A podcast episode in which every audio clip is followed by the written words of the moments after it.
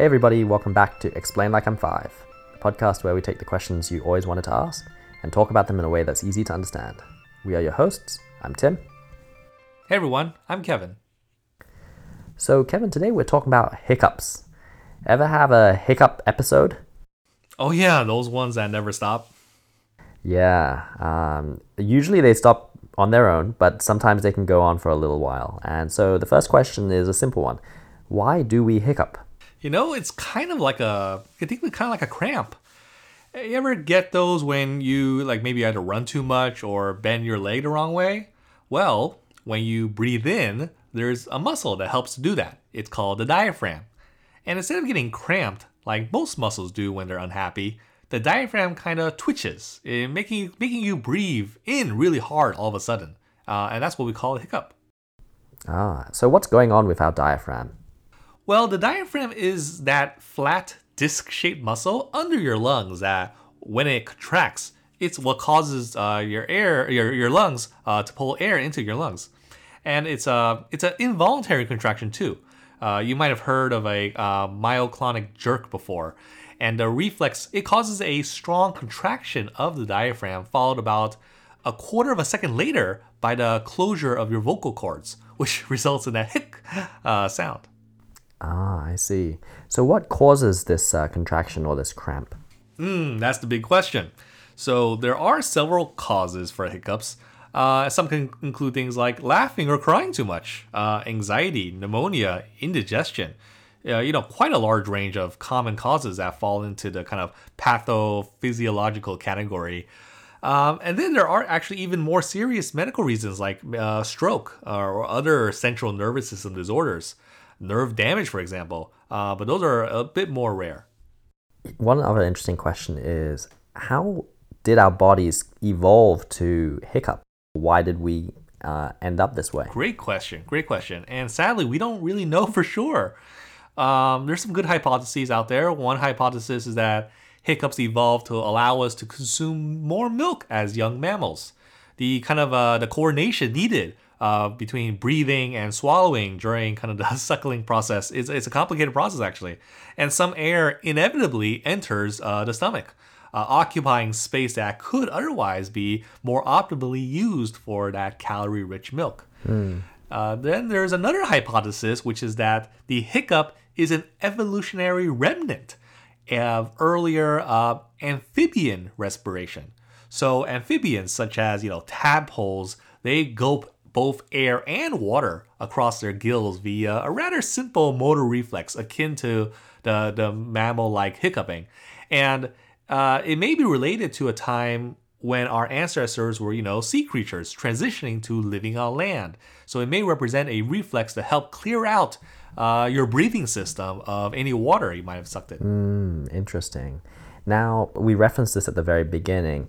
People have had hiccups for quite extended periods of time, right? Can you tell us about those? Oh, yes, that is right. Episodes of hiccups usually just last a few minutes, but prolonged attacks can be serious with a cause difficult to diagnose and sometimes can even be life threatening. American named Charles Osborne, he had hiccups for 68 years. 68 whole wow. years from 19 Can't imagine that. It's crazy. Uh, 1922 uh, to 1990. Uh, it was even entered in the Guinness World Records as the man with the longest attack of hiccups. Poor man. Wasn't there also some British guy who was on a Japanese TV show? Oh yeah, yeah, yeah. That was actually relatively recent in 2010.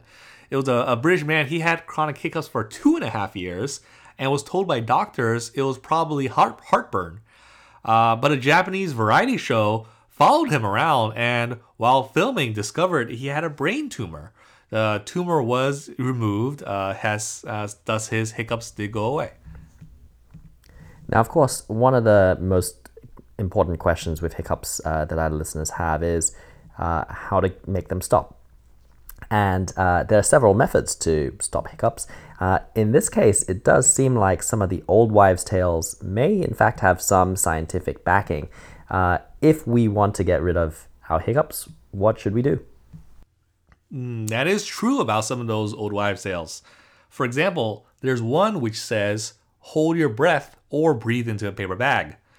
Well, what ha- what's happening here is that if you're holding your breath, it causes the buildup of carbon dioxide, uh, the CO2, and it's inhibiting uh, diaphragm activity so that your brain basically tells your diaphragm, uh, help, we need oxygen. You could also try something like uh, pulling your knees up to your chest and leaning forward to kind of create the same effect. Uh, I believe actually the National Health Service in the UK recommends this very method. Ah, great. I'll remember that one. Uh, what other solutions do you have? So the other set of solutions is to stimulate the neural pathway from the brain to the diaphragm. This often involves something like stimulating the uh, the back of the throat because that's where a lot of your major nerves travel. Uh, so tickling the back of the throat by having mini stimuli, for example, eating a spoonful of sugar or salt, will cause that overstimulation. Uh, also, stimulating the gag reflex, albeit not quite pleasant, can result in stopping hiccups too. And there was one final potential cure which uh, I wasn't sure if we would mention on this uh, on this episode. Oh yes, I thought you might ask about that one. Uh, it is quite famous because a certain Dr. Francis F. Uh, Fesmire he won the 2006 Ig Nobel Prize in medicine for this. Uh, what's the Ig Nobel Prize? Well, it's a pun and parody of the Nobel Prize. Kind of emphasized the word ignoble, as in the opposite of noble. Anyways, uh, he was a Harvard and Vanderbilt scientist, and he found a potential cure for hiccups. Now, this is up to the, adult listeners of this podcast. Uh, you can go Google search uh, Nobel Prize hiccups uh, if they're interested in the exact method. Ah, okay, you've got us intrigued now. Did you learn something new? If you did, send us an email. We are at eli5, the podcast at gmail.com. If you like what you heard, uh, do leave us a rating on Apple iTunes. It helps other listeners to find out about us. As always, thank you to the wonderful community at r slash explain like I'm five, and we will see you all next week.